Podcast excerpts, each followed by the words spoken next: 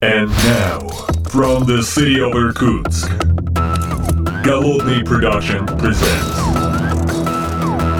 the Art of Programming Podcast. Unique, one of a kind, Siberian flavor in the world of IT. Доброго времени суток, уважаемые подслушатели, с вами я, Голодный, из города Иркутска, и сегодня, сегодня я соло в этом 204 выпуске. Хочу поговорить о вечном. ну, Новый год наступил, мы все, значит, соответственно, работаем активно, все, только проблемы у нас все старые. Недавно разговаривал с коллегой, э, бэкэндером, и он находится в таком пограничном состоянии, я думаю, многие из вас могут себя узнать, это когда ты чуть-чуть подвыгорел, э, тебе надо принять какое-то важное решение, а ты, в общем-то, не можешь его сделать. Не то, что не хочешь, потому что это нельзя назвать... Наверное, знаете, вот э, прокрастинируешь. Вот у нас есть э, известный прокрастинолог, вот, но очень точно описывает ситуацию, когда ты откладываешь принятие решения. Вроде бы данных достаточно, и вроде бы ты в состоянии что-то сделать, именно какой-то обоснованный выбор, но, но ты откладываешь его, не делаешь, и э, это начинает тебя давить, э, какая-то совесть начинает грызть, и сам, самобичевание какое-то. И вот мы разговариваем с коллегой, и я понимаю, что ему нужно дать советы э, по результату разговора.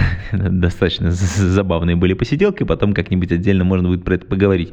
Я вывел три тезиса, которые, мне кажется, помогут э, многим из вас сделать, в общем-то, правильный какой-то, на мой взгляд, выбор в этом 2020 году, который только что наступил, и, в общем, мы можем наблюдать, что вокруг нас творится с одной стороны, очень понятно, вы можете всегда развиваться в голубе, собственно говоря, копать свой собственный колодец. Это всегда приветствуется, потому что ваш профессиональный уровень, он, в общем, как бы постепенно, по чуть-чуть, э, каждый раз э, улучшает ваше положение на рынке.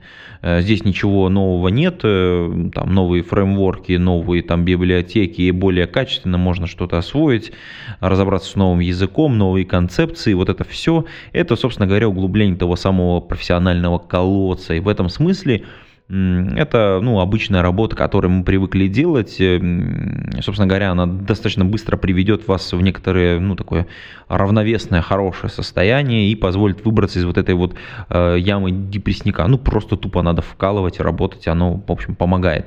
Не во всех случаях, но, в общем, это один из способов немножечко выбраться вот, э, вот из этого пограничного состояния, когда вот вроде бы все хорошо, но что-то тебя волнует.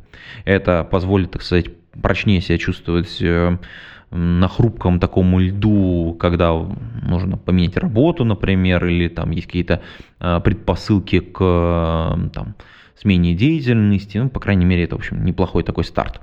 Э, есть вторая, как бы, вот из этой троицы святой, которую я выделил для бэкэндера, вторая область, которую, о которой мы сейчас сегодня поговорим, э, скорее вскользь, потому что она, на мой взгляд, очень важная, но для этого я записал отдельное видео и, наверное, приложу в шоу-ноты ссылочку, потому что там я там отдельно раскрываю эту тему, но по большому счету любой бэкэндер современный, он не может э, не развиваться в область, эм, скажем так, эм, в области, ну, в области компетенции некоторого DevOps-инженера, ну, то есть DevOps-инженер это, неправильный, конечно, термин, эм, но компетенции именно в области DevOps должны появиться у бэкэндеров ну, в 2020 году однозначно.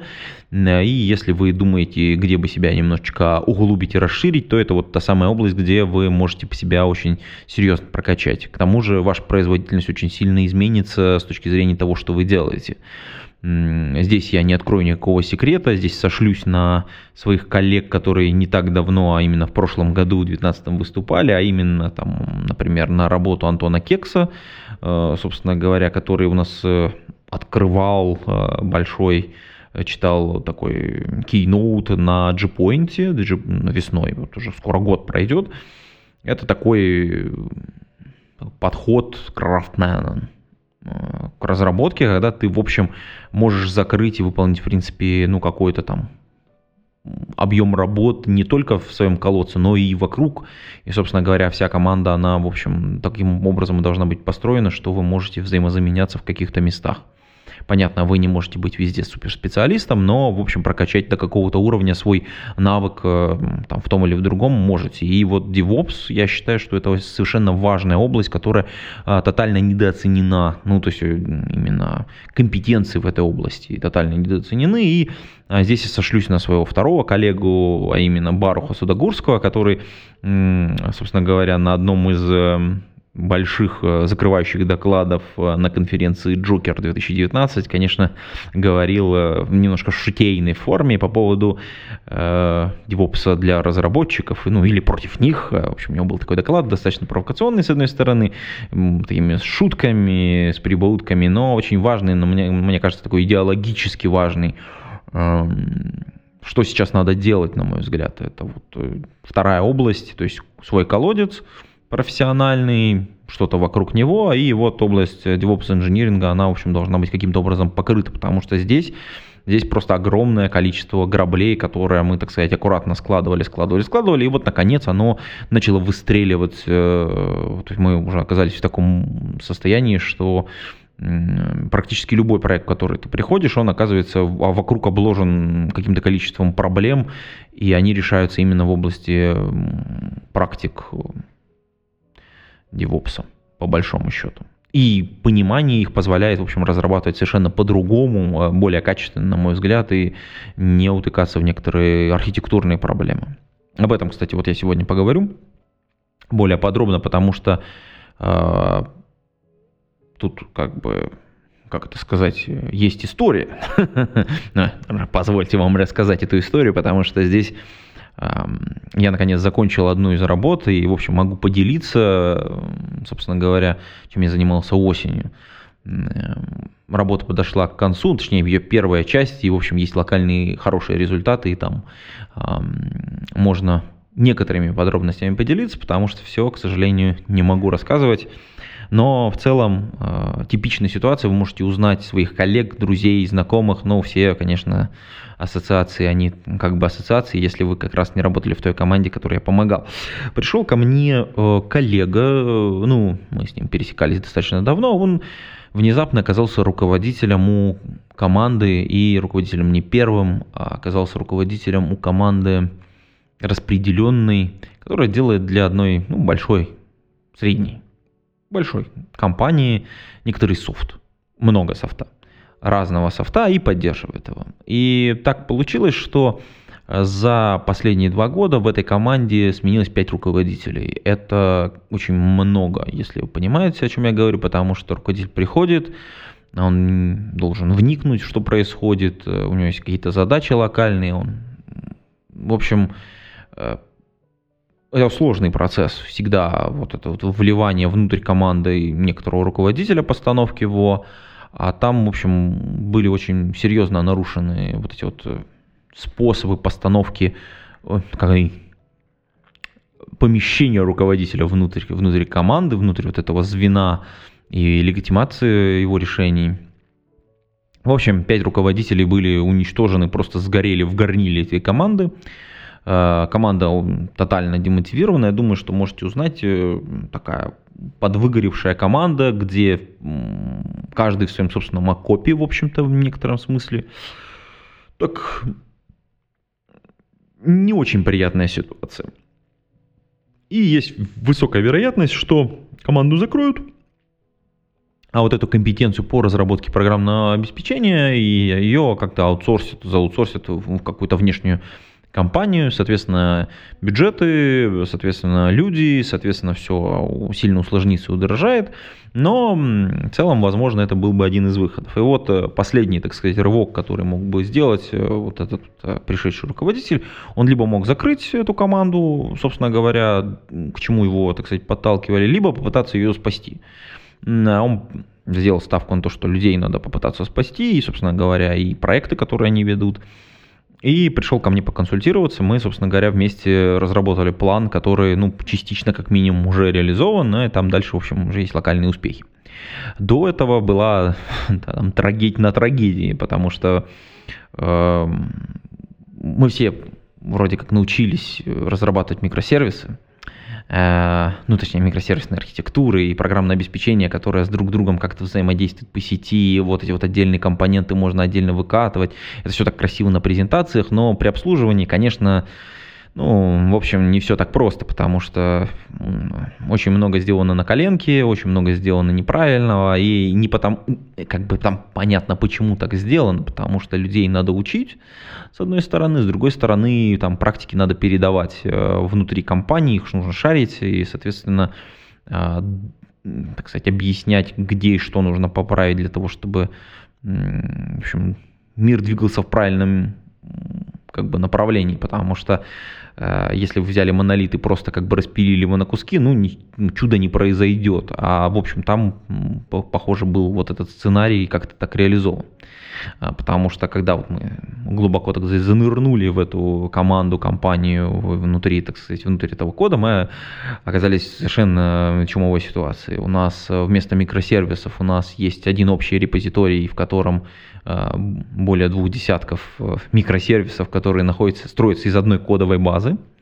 А, соответственно, как бы любой, любой фикс э, ломает где-то в чем-то, где-то какую-то совместимость. Это ну, просто ужасная какая-то ситуация. Отсутствие тестов, которое не позволяет в общем, собственно говоря, проверить, что твое изменение, которое ты запилил, оно, так сказать, не поломает половину там, мира.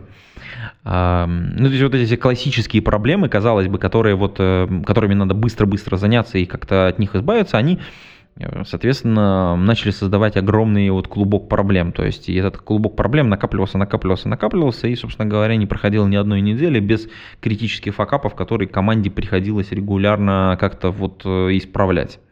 При этом все работали очень-очень по-старому, а люди, в общем, неплохие, по большому счету, и дальше потом, разбираясь по персоналям, стало понятно, что они действительно не со зла, и, в общем, как бы понима... в некотором смысле по-другому просто не умели, нужно, потребовалось некоторое время на переработку. Мы, конечно, это, это кажется вот э, некоторым, что это какая-то вот такая ситуация в вакууме, что такого не бывает, а бывает, потому что как бы после того, как я вот э, занялся вот этой историей, пришли еще две, две компании, которые находи, находят практически идентичные ситуации. я так понимаю, на рынке просто какое-то безумное количество вот этого легаси накопленного в попытке переехать в микросервисы, и вот эти все проблемы, они типовые абсолютно.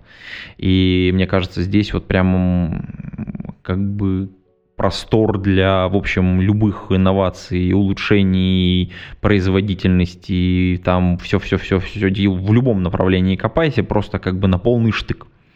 В любом случае, что удалось сделать и что, собственно говоря, для команды, и для компании, и в целом, да, ну, во-первых, э, между сотрудниками, которые находятся удаленно, ну, в общем, очевидно, что отсутствовала некоторая прозрачность, потому что они не понимали, кто что делает, как делает, почему делает, а, потому что все были в своих собственных проектах, и никто общей картины не видел. А, очевидно, что вот эти все сайт-эффекты, которые возникали между отдельными микросервисами, отдельными проектами внутри общей кодовой базы, а, привет, кстати, как это, монорепозитариям, это мод, модная фишка, да, они, в общем, усугубленные вот отсутствием тестирования, ну, полноценного, оно, в общем, дало очень неприятные результаты. Ну, по факту, по факту, вот это э, как бы деятельность, когда шаг вперед, два шага назад, это отсутствие регулярной поставки. Собственно говоря, что и раздражает бизнес. Э, потому что, ладно, вы с медленной скоростью, но двигаетесь, если вы двигаетесь, это уже неплохо. А если вы даже не двигаетесь, а как бы постоянно чините, переделываете то, что уже сделано, это как бы ну, какой-то, не знаю, звонок прям в колокол на бат. Эм, ситуация с людьми, если так снаружи посмотреть, то это ну, такая классическая как бы команда окопавшихся саперов, каждый занимает свою собственную нишу, является в некотором смысле экспертом вот по двум, трем, четырем кускам кода, которым владеет. И там, естественно, там у любого руководителя возникает э, просто соблазн э, вот конкретный кусок кода, чтобы правил только конкретный специалист, потому что это очень быстро, он там быстро найдет ошибку, исправит, и, в общем, вот этот антипаттерн управления менеджерский, он просто процветал последние там несколько лет. А вот эти окопавшиеся саперы, естественно, ну это люди, они прекрасно понимают, что они вели себя именно как саперы, они защищали ту область, в которой они а, ну, чувствовали себя в некотором смысле безопасно. Хотя на самом деле это было небезопасно. То есть это вот это, это контринтуитивно, что с одной стороны защищая вот этот периметр, защищая вот этот модуль, являясь экспертом в этом модуле в каком-то, если вы узнали себя, кстати, вот в этот момент, э, то прям подумайте, вы на самом деле не защищаете себя. Вы создаете, вы, вы, вы становитесь человеком проблемой, вы, ну, то есть вы, вы кандидат на вылет на самом деле вы защищены в тот момент, когда вы даете результат. Результат качественной, быстрой, хорошей работы, прогнозируемой, когда вы не создаете угрозы бизнесу, когда вы не представляете бизнесу к виску револьвер, собственно говоря. Так вот, ну, то есть, соответственно, вот в команде были такие вот окопявшиеся саперы, некоторое количество д'Артаньянов, таких, а, все виноваты, а я сейчас вот тут приду и все сделаю. И, ну, такие вот люди постоянно, я так понял, появлялись в команде и потом быстро оттуда уходили, оставив за собой, соответственно, то есть новое поле граблей, новый фреймворк, еще что-то, вот это вот, а потом все вот эти вот саперы, они потихонечку это разгребали. То есть ребята очень преданные компании, а при этом эти ребята, которые вот Д'Артаньяна, они тоже не просто так приходили, они, ну, они, они столь, а, тоже оказались заложниками этой ситуации. Поэтому, если вы себя тоже так ведете, вот попробуйте понять, что вы ведете себя так. Они приходят, им дают действительно очень хорошие зарплаты, им, ну, дают некоторый карт-бланш на некоторые изменения, и они вот эти изменения стараются сделать наскоком, не разобравшись, а как все работает. И, собственно говоря, вот этот наскок очередной, он, соответственно, у, ухудшает ситуацию, не улучшает. И вот этот дертенизм, вот это, кстати, мушкетерство такое вот э, в одно рыло, так сказать, втащить проект, э, я же 10x инженер, э, а то, что как бы это нужно поддерживать потом 20 лет, как бы, и ты как бы создаешь проблемы всем кругом, вот своим вот этим вот э, новым фреймворком, а не, не оперируя тем, что уже сделано. Эм, есть очень такой неприятный тоже звоночек. Соответственно, как бы эти люди тоже очень не задерживались, а напакостить успели очень серьезно. Хотя вот последний набор Д'Артаньянов, он, э, честно говоря, переродился практически. То есть ребята пришли и начали, так сказать, в том же стиле работать, но вот, э, вот эта смена руководства позволила, э, в общем, остановить эту волну разрушений, и ребята сами поняли, что они действительно как бы там с горяча кое-какие вещи наделали, там примирение случилось внутри, э, там, можно назвать даже это так, это, это новая элита и старая элита, да, которые, которые схлестнулись за какой-то ресурс.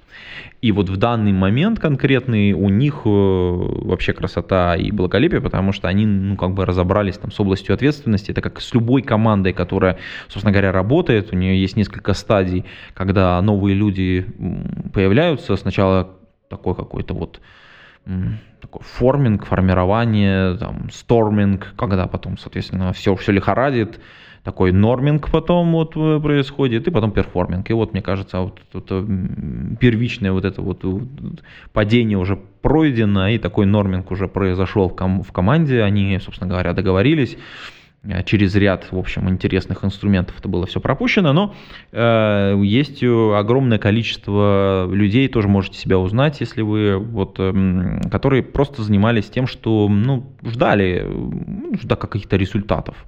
А работали, ну, честно работали, вот, вот таски, вот я работаю, вот, э, а вот здесь я не могу сделать, я под, подожду, такой ждун, вот, точно, это такие демотивированные ждуны, то есть люди, которые чего-то ждали, а чего ждали, совершенно непонятно. Как оказалось, в общем, по факту, вот разобравшись вот в этих вот историях, в этих людях, персоналиях, э, в том, кто как мотивациях, кто что делает, и разобравшись в проблемах чисто технологических, мы э, сделали три простых изменения, которые помогли команде сделать такой очень хороший шаг в общем, вперед. Э, первое, это, конечно, мы удалили отсутствие прозрачности, то есть через эм, визуализацию работы, совместную не по проектную, потому что эти проекты маленькие, а вот именно общую групповую. А, по сути дела, мы ну, такую протокамбан-систему по большому счету построили. Если вам вот это, надо, кстати, кого-нибудь про камбан позвать поговорить, потому что здесь прям есть э, поле для, так сказать, для спекуляций. Вот. Соответственно, визуализация работ, она очень сильно позволила, так сказать, людям увидеть, кто что делает. Ну, естественно, мы разделение проектов э, провели, то есть мы единый репозитарий растащили по отдельным сервисам со, с разной сборкой для того, чтобы, собственно говоря, репродюсить какие-то ситуации можно было и друг другу не мешать, создавая те или иные истории. Да, это ухудшило в некоторых местах историю, работу с данными. И, кстати, это вот была большая боль, около месяца практически команде потребовалось на то, чтобы действительно растащить проекты, потому что как, как вы понимаете, один из антипаттернов построения микросервисных архитектур здесь был на полную мощность использован. Датабейс была общая, вот это, это уровень проблемы. То есть монолит, который распиливали, собственно говоря, база данных, собственно, данные все хранились, они в единой точке, это единая точка отказа, и, соответственно, проблемы очень много было потом сделано, сломано копии из DBM, чтобы потом это все растащить, распилить, а, расстроить различные синхронизации. Несколько проектов даже родилось и были сделаны такие маленькие, быстрые на коленочке, которые позволяли там синхронизировать данные между разными базами данных. Соответственно, и вот это около месяца вся эта история длилась. Это позволило командам развязать вот этот Гордиев узел.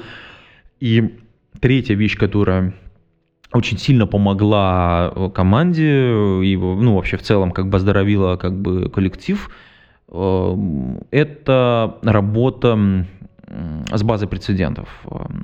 Если вы не ведете базу прецедентов, то это, конечно, в некотором смысле проблема. Э, ну, если у вас мало, конечно, но на самом деле нет. Эм, любой прецедент, который происходит на системе, любое отклонение от нормального поведения должно быть каким-то образом зафиксировано, а по ней проведена работа. И вот мы сделали такую базу прецедентов для команды, собственно говоря, и по каждому значительному прецеденту, ну там остановка датабейс, умершие записи, несинхронизация, там проблемы с клиентами, там и так далее, так далее, так далее, по каждой из крупных аварий, ну сначала прям сам, самых супер крупных начали, соответственно, устроить постмортемы, такая практика, соответственно, а дальше, дальше больше. Разбирая, растаскивая вот эти вот э, проекты, датабейс, синхронизацию, настраивая, обкладывая тестами, а, удалось добиться очень-очень многих вещей. Вот эти вот критикалы, которые критикалы, прям критикалы, критикалы, они просто пропали. И этого не было очень давно, собственно говоря, после переезда на вот эту микросервисную архитектуру, там все так вот тяжело, там, где там кавычки надо было поставить, конечно. Ребята молодцы, прям ребята с золотыми руками, здесь вообще никаких, они реально понимают, что они делают, они, они владеют этим кодом, они реально эксперты, а, более того, объяснив вот этот принцип, что не надо владеть кодом, потому что иначе вы создаете проблемы для бизнеса, а это угроза для вашего увольнения, соответственно, на, налажена была система э, кросс, э, кросс-работ в разных сервисах, чтобы человек мог прийти в сервис, и для этого пришлось писать документацию в этих сервисах. Ну, она, эта работа еще не закончена, но я думаю, что она будет, ну, как бы... Э, ну, не быстро это все делается, потому что ну, сделано у ребят, конечно, очень много. Ребята реально очень большие молодцы. Э, я получил огромное удовольствие работая с ними, соответственно, как бы я надеюсь, что тоже со мной, потому что вот э, те персональные разговоры один на один, которые я провел, они, в общем, очень показательные. Ребята вот из таких вот саперов, саперов, окопавшихся, превратились в достаточно открытых людей. Понятно, это все там сопровождалось разными эксцессами, но в любом случае сейчас это очень такая команда, которая, по крайней мере, начинает друг другу доверять и собственно говоря, мой спич, он, э, с одной стороны, про вот эти вот практики DevOps, э, которые нужно втаскивать в свою команду и понимание того, что нужно делать, э, оно как-то вот немножечко меняет вообще производственный процесс. Как это обслуживается, как это запускается, как это хранится, как это деплоится, как это э, как расследуется инцидент по логам. Ну, то есть это, в общем, достаточно сложная такая история. А с другой стороны, э, здесь, в общем, как бы третья вещь, которую, мне кажется, нужно развиваться в любому бэкэндеру в 2020 году, который вот оказался в той ситуации, которую я описал в самом начале этого подкаста, это, собственно говоря, в некотором смысле э, такие групповые практики, практики групповой работы, потому что мы оказываемся в ситуации, когда команды будут э, складываться достаточно хаотично – Ну, грубо говоря, есть некоторое пространство, в котором вы оказываетесь, и вы начинаете работать над одним проектом, над вторым, над одним микросервисом, над другим, с одной командой, с другой командой. И вы должны обладать тремя очень важными характеристиками. Первых, вы должны очень легко входить в команду, ну, то есть не создавая проблемы, то есть не являясь Д'Артаньяном, а поним... пытаясь разобраться в тех сложившихся условиях, которые есть, и, соответственно, принося что-то с собой хорошее. То есть с вами должно быть легко потом работать. То есть если вы приносите что-то новое, интересное, не нужно пытаться как лом воткнуть это, так сказать, э, через там, всю командную культуру, новую практику, а нужно это делать мягким таким способом. Э, ну и третье, вы должны очень легко уходить из команды. Соответственно, вы сделали работу, все, спасибо, разошлись, и нужно сделать так, чтобы после вас команда продолжила работать, оставить после себя там э, обученных людей, документацию, какие-то вот, э, ну, какой-то набор артефактов, может быть, не самых лучших, но каких-то, которые, ну, необходимых и достаточных хотя бы. А, собственно говоря, это вот эта третья область, и я сейчас вот э, рассказываю вам об этом, конечно, не могу не упомянуть, что вот именно эту третью часть вы можете прокачать э, на конференции, которая скоро-скоро будет, а именно Team Lead Conf. Она мой, моя любимая конференция, одна из моих самых любимых конференций. Скоро будет 10-11 э, февраля в Москве в конгресс-центре ЦМТ. Team Lead Conf 2020, Москва, профессиональная конференция для тимлидов. Ну, конечно, она на самом деле не только для тимлидов, а вот, в общем, собственно говоря, если вы хотите быть эффективным в этих новых реалиях, вам нужно просвещаться в этом направлении. В 2020 году обязательно. А, собственно говоря, что я хочу сказать? Ну, конференция сама по себе интересная, дослушайте до конца, потому что есть, в общем, очень интересная тема. Э, Начнем с того, что я посмотрел практически полностью готова уже программа, там есть еще что-то двигается, но мне очень нравится, что там получилось. Во-первых, э, будет э, некоторое количество воркшопов, которые как бы не будут записаны, а посетить их на конференции можно. Ну, конечно, Максим Дорофеев, которого я упоминал, это, так сказать, депр... прокрастинатолог, так сказать, наш российский известный. У него вышла, кстати, новая книга, надо его позвать э, в подкасты и, соответственно, поговорить про его новую книгу. Соответственно, у него будет воркшоп сессия групповой депрокрастинации. Это, кстати, интересно для личной эффективности. В общем, я думаю, что полезно посетить. Э, если вы никогда не работали с людьми, если у вас регулярно возникают проблемы, то будет эм, воркшоп от эм, Александра Орлова, Вячеслава Панкратова, моих любимых, э, так сказать, тренеров из э, команды Стратоплана. Такая парное, так сказать, нападение будет на аудиторию TeamLead Соответственно, будет у них воркшоп по решению проблем с людьми по схемам. Э, я подозреваю, что часть этих схем я знаю, потому что когда-то посещал стратоплан, и хочу сказать, что они, конечно, прекрасные, местами очень-очень крутые. Э, много позволяет, в общем, понять, как работать в команде. Если вы стали тем лидом совсем недавно, или, в общем, как бы никогда не имели отношения со стратопланом, приходите, это будет очень круто. Есть еще, соответственно, Дмитрий Лазарев. Вот я с ним лично не знаком, но у меня есть книга, которая выпустила его издательство. А я, тут интересная история. Он выпускает очень классные книги. Эм, вообще, сначала, прочитав его одну из книг, а именно «Руководство фасилитатора», я, кстати, по-моему, подкаст на эту тему записывал, мне она не очень понравилась. Э, там ряд инструментов, э, как вот, э, соответственно, фасилитировать работу группы, соответственно, улучшить командное принятие решений, ну, так сказать, подтолкнуть команду каким-то там устраивающим или не устраивающим тебя движением или телодвижением. Собственно говоря, книга очень интересная, как оказалось, но на самом деле проникся ей я через несколько лет. То есть я, то есть прочитав и дважды возвращаясь к этой книге, я потом понял, что насколько она крутая. Это перевод э, Сейм Кейнера, по-моему, книжка «Руководство фасилитатора». Вот. А у него, по-моему, 5 или 6 книг издано. Одна из них это «Закон малинового варенья» и про ретроспективу проекта. Вот эти вот три книги я бы рекомендую, ну, по крайней мере, ретроспективу проекта надо обязательно почитать. Тоже хорошая книга и помогает, в общем, тоже вот в том же направлении двигаться, то есть к командной работе. Собственно говоря, одна из практик, которую вот удалось внедрить в команде, которая чуть-чуть я левее описывал, это, собственно говоря, вот командные, командные ретроспективы, а что нам делать, когда у нас случилась проблема. А вот мы давайте запишем, подумаем, а что будем делать, потом кто будет отвечать и так далее. Э, в любом случае, вот э, там воркшопы просто великолепны. Э, конечно, надо отметить, что и среди докладчиков там прям медом намазано, очень круто, очень много, очень полезно. Кстати, кстати, кстати, ну будут, конечно, ребята из Тинькова, и, соответственно, из Wargaming будут, из там, из JetBrains, конечно, будут ребята.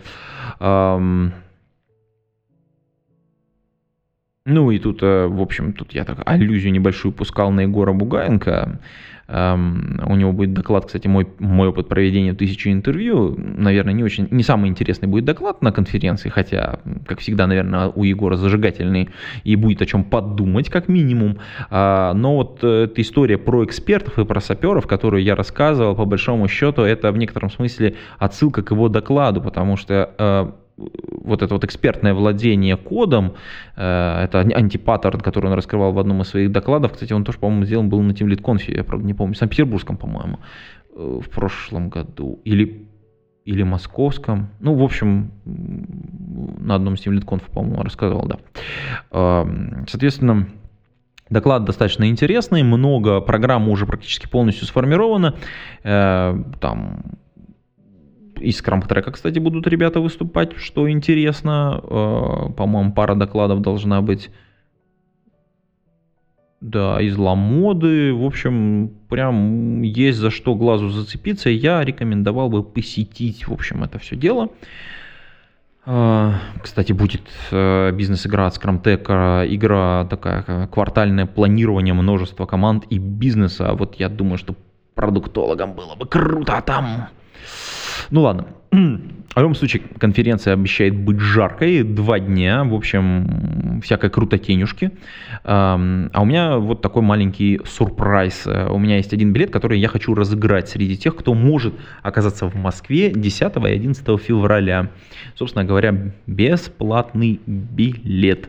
А для этого нужно будет э, пойти в шоу-ноты. У меня есть э, каналчик в Телеграме. Э, туда можно будет прийти. Там будет ссылочка на формочку э, участия в розыгрыше этого билета. Вы просто заполняете, и среди участников, э, тех, кто может поехать на э, или попасть в Москве на 10-11 февраля на Team я разыграю билет. Участие очень простое, это будет такой рандом. Мы уже один раз подобную вещь проворачивали. В общем, с другой, по-моему, конференции, но, в общем, вот можно будет этим воспользоваться. На мой взгляд, это прекрасная возможность, если вы никогда не были, очень рекомендую. Москвичам так всем вообще поголовно, и там из Санкт-Петербурга приехать тоже несложно. Если вы студент, то, скорее всего, у вас есть возможность воспользоваться студенческими программами для того, чтобы съездить, съездить на два дня в Москву, это вообще прекрасно. А, билеты, в общем, там, победой вообще недорогие по сравнению там, со стоимостью деятельностью самой конференции и, в общем, участвуйте. Э, приходите в шоу-ноты, там, значит, ссылочка на телеграм-канал, и, в общем, там можно будет заполнить формочку, и, соответственно, среди вас э, будет розыгрыш сделан. Я думаю, что розыгрыш э, будет сделан до 29 числа. До 29 числа можно будет участвовать. До 29, давайте так, до конца января, вот так, до конца января можно будет э, заапрувиться. И, соответственно, 1 февраля я сделаю розыгрыш. И, соответственно, этот розыгрыш, э, он будет, так сказать, победителю будет доступен. Я с ним свяжусь. Там, соответственно, будут э, все честно, будут участвовать у нас, так сказать, внешние, так сказать, не я буду вытягивать номер победителя, это вот как в прошлый раз, это будет э, независимое лицо, в прошлый раз был вообще ребенок, э, не мой, была девочка, которая нарисовала все номерочки и потом самостоятельно вытянула, это было совершенно замечательно, там, так сказать, мы даже маленький стрим устроили на эту тему. Вот, А на этом я выпуск этого подкаста буду заканчивать. Э, такого э, после новогоднего и бодрого. А на этом буду с вами прощаться. Э, пейте кофе, пишите Java. До скорой встречи. Пока-пока. Выпуск этого подкаста выходит при поддержке патронов – Александр Кирюшин, Алекс Маликов, Федор Русак, Григорий Пивовар, Лагуновский Иван, Лео Капанин, Михаил Гайдамака, Нейкист, Ник Кабуру, Павел Дробушевич, Павел Ситников, Сергей Киселев, Сергей Винярский, Сергей Жук и Василий Галкин. Спасибо вам большое, уважаемые патроны. А вы, уважаемые послушатели, можете стать э, патронами. Приходите на patreon.com голодный и поддержите выпуск этого и других подкастов.